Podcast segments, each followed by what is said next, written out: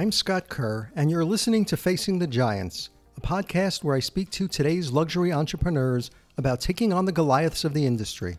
My guest on Facing the Giants is Matt Abramcyk, one of New York City's most prominent restaurateurs and owner of Neighborhood Projects Restaurant Group, which includes under its umbrella some highly recognized mainstays in the Tribeca neighborhood of New York City, like Tiny's and the Bar Upstairs, Eve, Smith & Mills, Warren 77, and Holy Ground. Matt Abramcyk's latest project is the Golden Swan, a bar and restaurant housed in an iconic century-old bi-level townhouse in the West Village. The Golden Swan is Matt and chef Doug Brixton's combined vision for a French Mediterranean restaurant as seen through a New York lens. Matt has said he wants the Golden Swan to quote unquote feel like a clubhouse without being a membership club. Welcome, Matt. Good morning, Scott. How are you? Good, thank you. Thank you so much for joining me. Well, first, I have to congratulate you on the opening of the Golden Swan. But before we jump into all things restaurant, can you talk about your professional background before you open your very first establishment? Sure, Scott. Thank you. Thanks again for this morning. Um, uh, yeah, I sort of um, came to the restaurant business in in I guess one of the uh, you know ways that people do is in kind of by accident, not through studying any great metric of food or I was never a bartender anywhere beforehand, but I worked in um, more traditional kind of finance business, generally around the New York area, just working in different finance companies of one or another type so I was happy to find something that was uh, as exciting as as uh, doing what I do today. And your foray into the hospitality business was in 2006, leasing the old abandoned Beatrice Inn in the West Village, which was once a speakeasy. And then there was an eatery, and you turned it into one of the hottest spots in the city. And in the mid 2000s, the Beatrice Inn ruled as this subterranean bar for fashion designers, editors, stylists, and celebrities and young socialites. You called it a, you know, our land of misfit toys. Can you tell listeners what New York nightlife was like back then and why the Beatrice Inn was so popular? Uh, yeah, absolutely. It was really um, the the most fun time in my life. Um, it was uh, sort of uh, a time when New York, before before really cell phone, um, at least the iPhone, uh, sort of created um, what you see today, which is a constant uh, sort of uh, hovering around the, the, the telephone device uh, nightlife seemed to you know vanish sort, of shortly after that or not vanish just change but really truly before nightlife in new york felt like anything could happen and um, truly a diverse experience whereupon you, you could meet anyone from anywhere uh, any any sort of night uh, a lot of creative types and fashion types but even so, social and finance types were always free and um, feeling that you know sort of nothing would be not nothing would be captured. There was no, no one was worried about uh, looking over their shoulder. Tr- truly a free experience. And why was the beatrice inn so popular? How did it catch fire? Beatrice was um, an exciting place where people would oftentimes when they entered not not realize just quite how low the basement ceilings uh, really were in some areas lower than seven feet tall truly, I think the experience people had was a really relatable one where they found themselves in this kind of by default cozy space because the ceilings were so short. And so the way we uh, art directed it, uh, it, it had the feeling of a kitchen um, with a little uh, library or den room, small room painted in pink to the right of it, and a and a kind of a living room, which was also obviously low ceilinged and had these large deco built in sort of tiger uh, wood and black leather in a powder blue room. And then we had this upstairs area enclosed, which had a higher ceiling and was a checkered uh, floor uh, that was, you know, we had a disco ball back there, and that was a, a place where people would dance.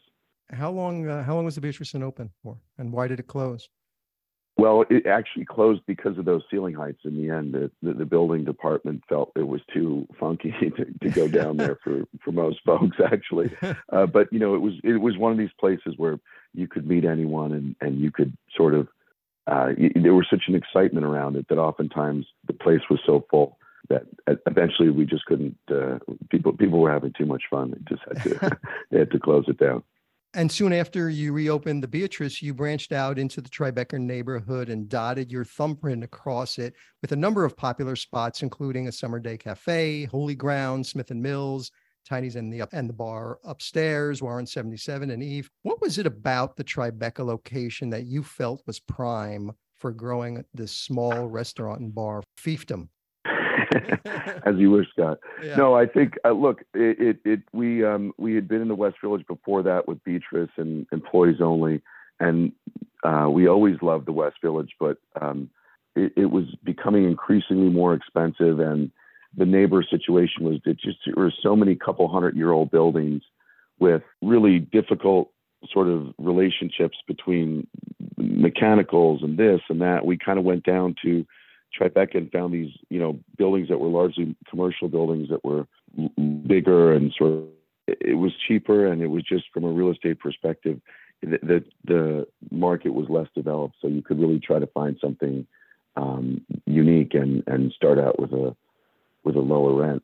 I also lived in the neighborhood at the time. So you know it's a natural place to start from is where you live. And you know when we moved down to tribeca it it it felt like sort of like the frontier was was wide open because of the availability of space and just having um, you know bigger space than the West Village. It, it felt um, you know sort of natural and and looking at the community at large, it just seemed like Tribeca at the time didn't have a lot of uh, places that were like what we did, and so we sort of just naturally kept developing these different personalities of venues that uh, my friends and I who lived in the area wanted to sort of inhabit ourselves. And it sort of just it, it grew from there. And your restaurant group, Neighborhood Projects, is all about, as you put it, developing neighborhood experiences. Can you talk about your restaurant group and its approach? Sure. Well, I mean, Tribeca is is the base case where it all started, but we really uh, always believe that the restaurants and the businesses like ours, the you know clubs and you know even lower service places like coffee shops and you know bagel stores or whatever are major hubs of communities um, and really reasons why people move to a community. They're the destinations and the sort of central um, meeting points of like-minded you know folks. So we we've always sort of felt like in Tribeca what we demonstrated was that you could have a number of places that supported one community and um, with different menus and different slight uh, design aspects and uh, sort of concepts. You know, it, it, really had been and has been a uh, ideal way to sort of meet and serve a, a group of people. And now you're back in the West Village as part of your expansion plan with the recent May opening of the Golden Swan. Where do you see the room for growth for a new restaurant within the New York market? The New York market is a really expensive place to do business. I think increasingly the types of restaurants I built in Tribeca, if you look at places by way of their commonality through check average and overall value proposition service level, I would say generally, you know, places in that middle ground of price and sort of elevated casual service really are uh, a challenge to develop profitability because it's so hard to pass on all the increases in levels of variable cost to the um, consumer in that price range that you find that you almost wish that you went to a more um, commodity like business like a bagel store or coffee shop uh, or then on the opposite end a luxury sort of business where you're you know charging in the higher price ranges and the triple digit price ranges uh, per person. And and so um, I think the future is at the you know sort of polar polarities you know at the high end and the low end and in the middle i think it will be tough to have innovation in the next number of years. And so was returning to the west village always in the playbook? Well yeah i mean the west village became sort of um, unreachable after the early part of my career because of how expensive the stores had been, uh, but it was always the place that I loved um, first and in a way the most because it has such a unique quality being um, like a little village. The West Village is, you know, quaint near the water, having the low building line and the, you know, streets of row houses and townhouses and carriage houses and all these beautiful historic buildings. I mean, if you think about where we are at the Golden Swan, it's, there's no more beautiful building than the one across the street from us, covered in ivy on a you know offset corner, so that the light wells uh, break on the building, and you have this like incredible glow on the building. It's just such a um, special building uh, that we have at the Golden Swan. But no, the West Village had always been, you know, the place we wanted to to, operate in. But that it, it just uh, it just it was a welcomed challenge of a lifetime to find this project. Um, and, and it was, you know, really a dream come true. It's it's the, the most um, aspirational venue for me. I think the way that we um, had been able to come back to the West Village is ideal. The Golden Swan occupies a beautiful two-story townhouse that was previously home to the Spotted Pig restaurant. And for my listeners, the Spotted Pig was a seminal New York dining spot for about two decades known for its gastropub fare. It shuttered in 2020 after being mired in a bunch of lawsuits against its owner. Did you have your eye on that space when things were looking bleak for the spotted pig? No, not really. I think I feel like um, our business is such a tough. It, it, it involves so many variables and so many different silos of speciality that I always liked the building and I liked how it sat on the corner I I loved uh, the, the Beatrice Inn property, although there's a funny story when I rented the Beatrice. Really, I wanted to rent the Waverly Inn. That was available too, and so was Cafe Cluny. But right. um, there was sort of this game, landlord's game, where he said the person that gives the lease back to us first will get the Waverly Inn. Um, although I think it was me, I, I, think I was the last choice of theirs, so I ended up with the Beatrice. But all those three restaurants, Cluny, Beatrice, and Waverly opened up at a time. And then, you know, that was a, that was when Beatrice had, you know, that great run was basically I spent time with my friends that are the owners of all those restaurants. And basically, you know, that that was my triumvirate, although although that was my whole universe, basically that three two or three block radius. But the but the you know, walking through the village and always going to employees only, which was another one of our first places, you know, the Spotted Pig was always that place that like employees only. I think it, they opened uh, like maybe a little bit earlier than Beatrice a few years earlier. We're sort of like the old guard places, but we we you know we we never really had a, a big relationship. Um, I never really frequented the venue as much as I probably would have if I didn't have this you know incredible you know sort of triumvirate a few blocks away. But you know the, these all these businesses and and and great uh, restaurants had been the restaurants that everybody was going to in the neighborhood. So you know the the space was well known to me, and really th- there are so many incredible spaces in the neighborhood, but that one uh, because it's a standalone building, really it's it, it stands out. It, it's actually two buildings that were combined. Um, so you have this array of windows that's very actually loft-like. It almost feels like a Soho loft in the way it has a sort of a train car, you know, that two or three set window in the front yeah. of the building, which is on the 11th Street side, and then we have a wash of like eight windows or six windows, and then two windows in the hall. Uh, but it's just there's a long there's a long run of windows that wrap the building. So you when you're sitting upstairs, the architecture is so I always felt like when I was uh, upstairs before, I, I miss seeing out the windows, and I it, it wasn't really, you know, I was always I, just head over heels with the second floor potential because I, I've always loved the ability to eat on a second floor or to be in some sort of uh, you know position overlooking you know uh, the street but not on the street level uh, especially in more period architecture. Uh, but but I think the the the space had always been the, the the most potential I ever saw in the world, like the best dining room floor on the second floor potential. And you know, I think coming into the building, we've really developed a, a whole new sort of uh, concept layout. People kind of when they come in now are are so amazed that they that the space used to be the spotted pig. It's it's it's kind of funny um, to see uh, how people that engage so frequently in the space could be so uh, transformed with with it looking, you know, in a completely different light. It's been it's been um, it's been very interesting. And when you finally got the space, what was the vision and vibe you pictured for the Golden Swan?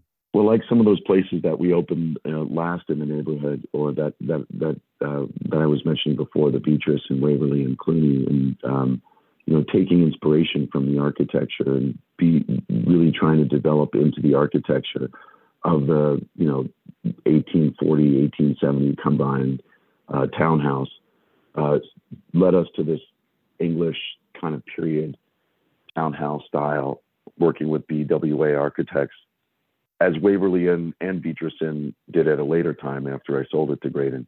Uh, but the design style definitely tried, you know, came, came from the bones of the building. And so we developed into this like English uh, wood clad dining room, classic pub room with Scarpa inspired, inspired marble floor design, and then Zellige Moroccan tile design uh, above.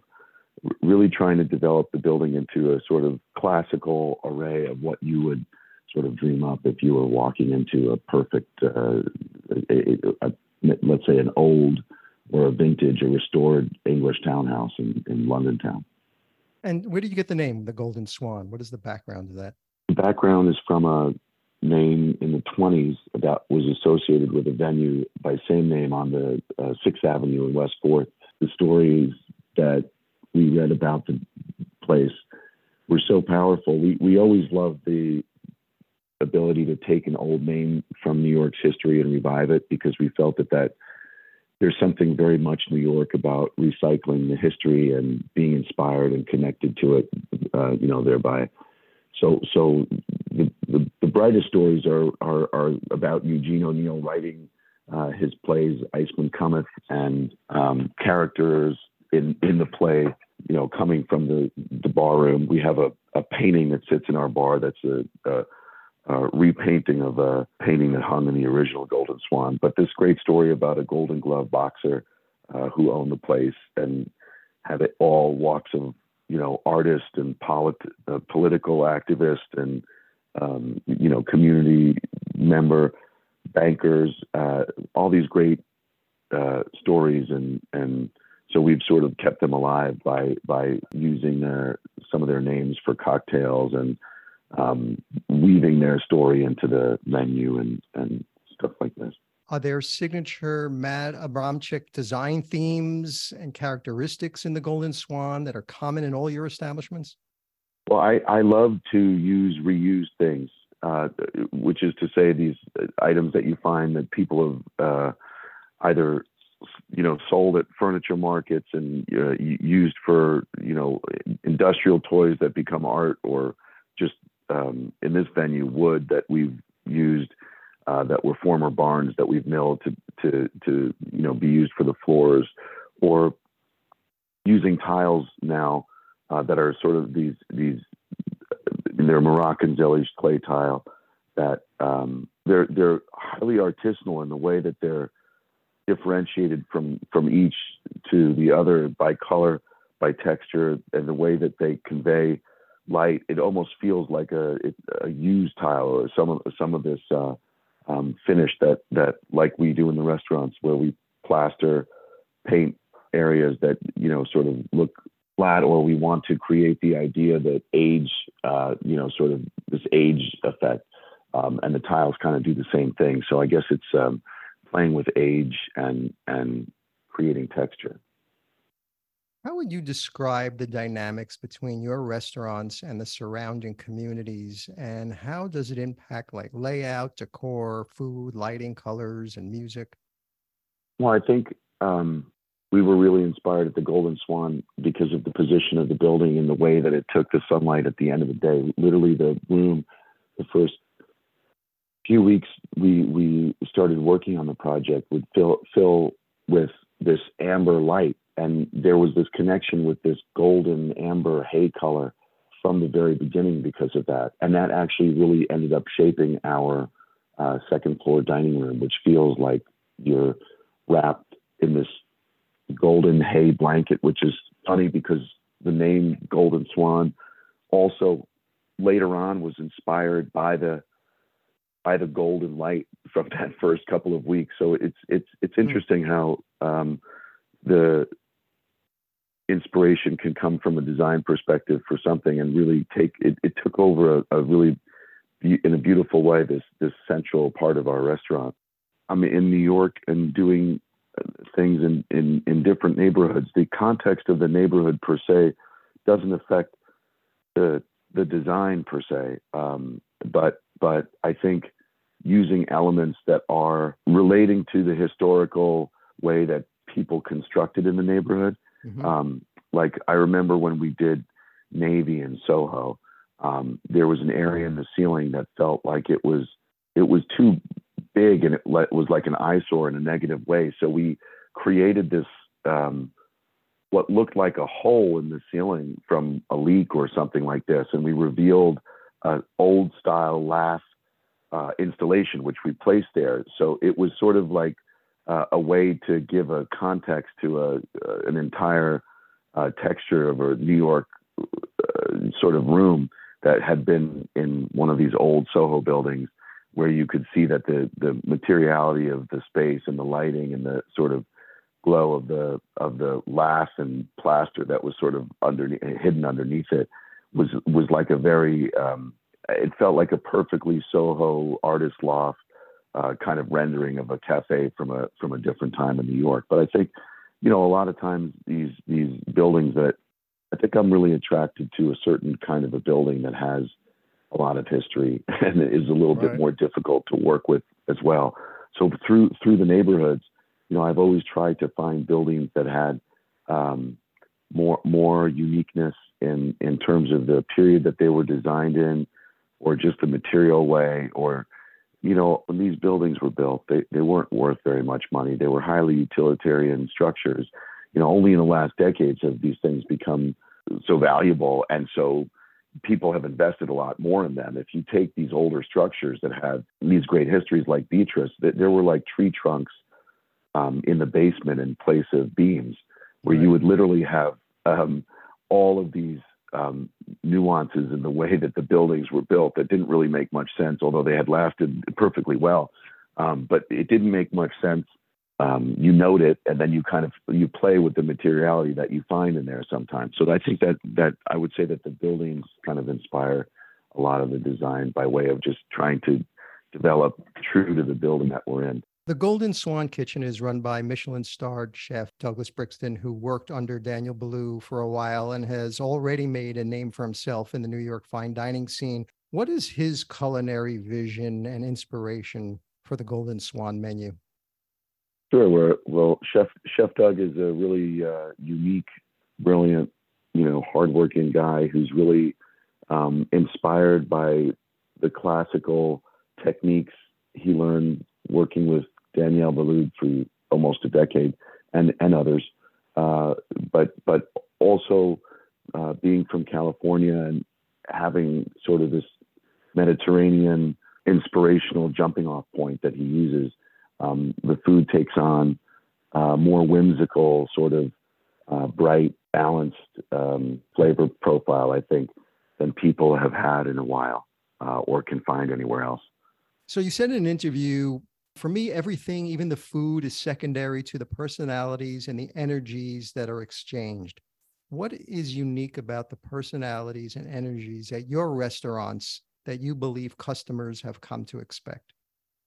Well, I think there's a um, there's always an opinion and there's a perspective, you know, and I think that um, there are various wonderful people that choose to work in the restaurants, and we try to give people a an ability to shape uh, an, an, exchange or an evening by way of, um, you know, having great hospitality sort of jumping out of them, but also being um, inspired by what they're doing. And that kind of comes through in, in so many different ways. In, in the Golden Swan, it comes through mostly in, in, in the food because of uh, Chef Doug's uh, great focus and meticulousness uh, when it comes to the techniques and the consistency, really.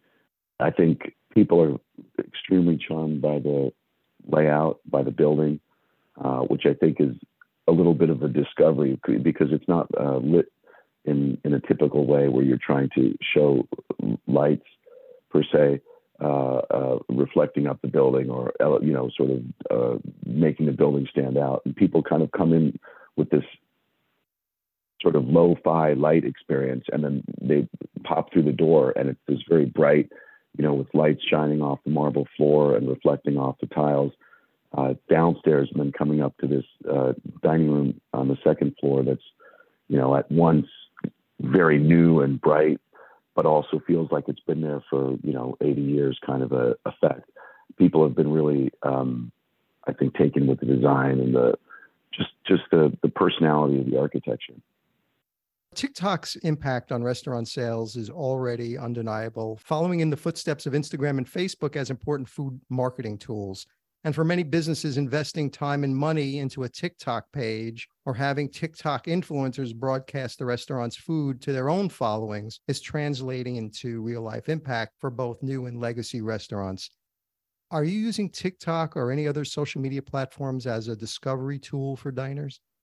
At the Golden Swan, we really allow the diners to to use their own social media tools. We're not um, doing that right now. We really want to concentrate on developing the consistency and the brightness of each evening, and and very much um, focused on the presentation within the architecture. Uh, as far as social media goes, we're very happy and uh, you know flattered that uh, people want to post things, and I think at the end it's it's uh, uh, it, the space is so unique and um, bright that it, it's great to see people, you know, inspired by by by the design and and um, sort of the elevated dining and and beautiful food and and cocktails uh, that we have. And I think um, that that sort of that's a strategy, I guess, in and of itself, I suppose you know, almost three years since uh, the pandemic happening, the restaurant sector is still facing labor shortage problems. Chefs and restaurateurs in New York City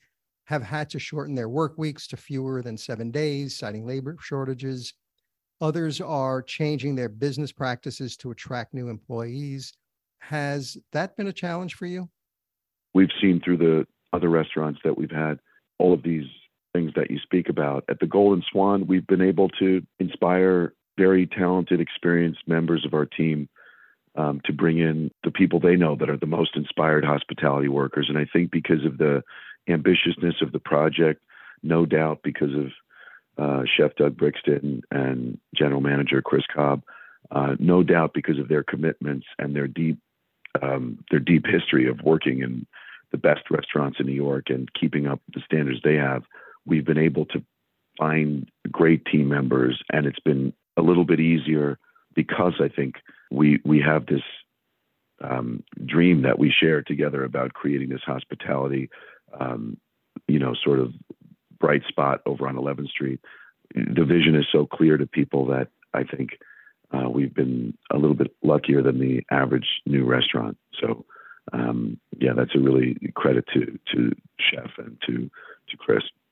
I've seen this discussion recently about what makes a restaurant get tagged as a classic restaurant and how do you achieve classic status? What is your definition of a classic restaurant? Is it more about, you know, just longevity or something else? Yeah, I think it's more about the depth of the sort of social current, the mark of the social current that happened through that place or the history of the place and how it has lived on and and how people use it. I mean, there are certain restaurants that are so clearly, you know, capturing the zeitgeist in, in certain periods, like all of Keith McNally's restaurants in the 90s and early aughts, and the way they would, you know, make a neighborhood and become immediately, you know, feel from day one as if they were always there, always populated with, you know, a mix of diverse New Yorkers and tourists and and other folks. I think design, usually in the classic spots that we, you know, go back to again and again, there's something memorable about the design as well, or the, the concept sort of stands for a, um, a period of design. You know, I'm thinking about the Katz's uh, and the sort of mm-hmm. lower five, you know, Acme uh, and other, uh, you know, sort of uh, deli coffee shop places that have um, that classic status but aren't really Um, you know, they're not like uh, sit down places per se. Uh, they're more so uh, just places that you go to have a brief sort of reminder of what you loved about a certain neighborhood or a street. Um, I live near the Casa Magazine shop. I don't know if you know it on the yes. corner of 12th Street and, and 8th Avenue. And those those guys over there have been like, for some reason, they've had this little magazine shop that has the perfectly uncomfortable New York layout where you have to bump into people pretty much at every uh, turn, no matter what section you're interested in. And these guys have like this little uh, feeling of being in a, a I don't know like a market of of mag- a magazine market because it's so tight and they're sort of hovering over you, a market stall. But it has this wonderful sort of classic status that I think is also relevant to what we're talking about, where it's just a place that you know, it because it exists for a period of time, it has a certain opinion, um, and then there are all these folks that you end up, you know, meeting and realizing that you share those same joy going to the same places. Uh, that that sort of I think makes that classic status um, that that's that elusive thing. That's the thing that I think all the people in, in my industry are trying to trying to do. Matt, you have a number of memorable restaurants and bars in the neighborhood projects portfolio. Are are there ones that you're more connected to personally? Well, I, I think because of what we've just been through, taking this uh, project on on 11th Street, the Golden Swan, um, th- this has really been the the um, development project of a lifetime. Uh, re- reshaping an entire building, um, basically from the ground up, redoing all the systems, uh, forces uh, another level of um, intensity and strain to understand the operational needs of a property, and therefore, you know, or, or using those rules, um, you know, or or needs to develop everything around it. So it was really like putting the puzzle together uh, from the beginning, in a time where there's, you know, so so much um, difficulty surrounding construction and uh, supply constraints, it, the uh, the effort was an extreme effort. So I think for the last period of my life, it seems like all I can remember is building this, um, this rebuilding this building and trying to develop a very clear vision for how the space is used and syncing that with how the place is designed. I think doing that uh, in in in in the way that we've been able to achieve sort of the consistent and the fluidity of of the of the floors and the offerings has been uh, the great uh, the great uh, dedication of my life here. But so I would say that the uh, Golden Swan has become the the place that is uh, you know I spend the most time in. But uh, as far as you know being connected to, I think all the places are they they all come from very personal connections whether Tiny's from a storybook that my father read, my brother and my sister and I, who are my partners there, or Smith and Mills uh, that I built uh, with my dear friend and partner Akiva. It, it, very personal um, life moments shaping us, inspired by Moto in Brooklyn, where we would go and just kind of uh, dream about opening a small place. And and and you know, I, I, I still remember all the learnings of doing your first place in a 300 year old carriage house hmm. um, that was zoned a garage and making that you know real estate dream a reality um, and i guess that's always been part of the very personal side of it for me is is the real estate uh, acquisition and development and creating that story for the space I know you're focused on the Golden Swan right now. Is there anything you could tell us about future neighborhood projects projects? Yeah, we're really excited to be opening in Rockefeller Center uh, on the ice skating rink level, and the concourse level, um, the Smith and Mills, uh, brand new Smith and Mills oyster bar and restaurant. This project has been a life dream to do something in a landmark building wow. on the status of Rockefeller Center. Personally, I've been connected with that building through the several different iterations of my career, having worked as a young person in finance, and then as an even younger person for late night television uh, when I was in college.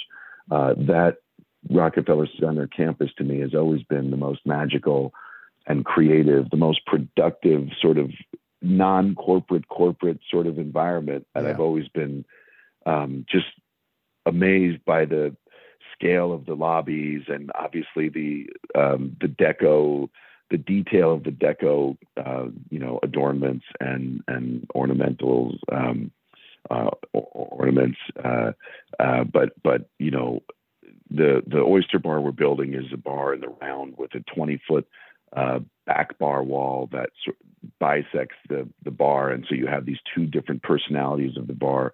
One in the front that faces the entrance, and a door that leads you through the back bar into the rear bar.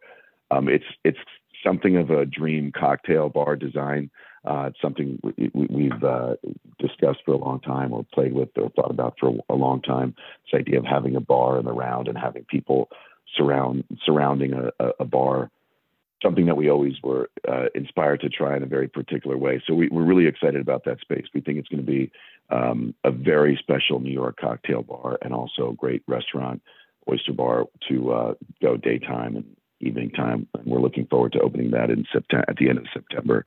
Matt Abramcyk, owner of Neighborhood Projects Restaurant Group and the Golden Swan Restaurant. Thank you so much for joining me on the show. Best of luck with everything. Hey, thank you so much, Scott. What a pleasure to be on your show.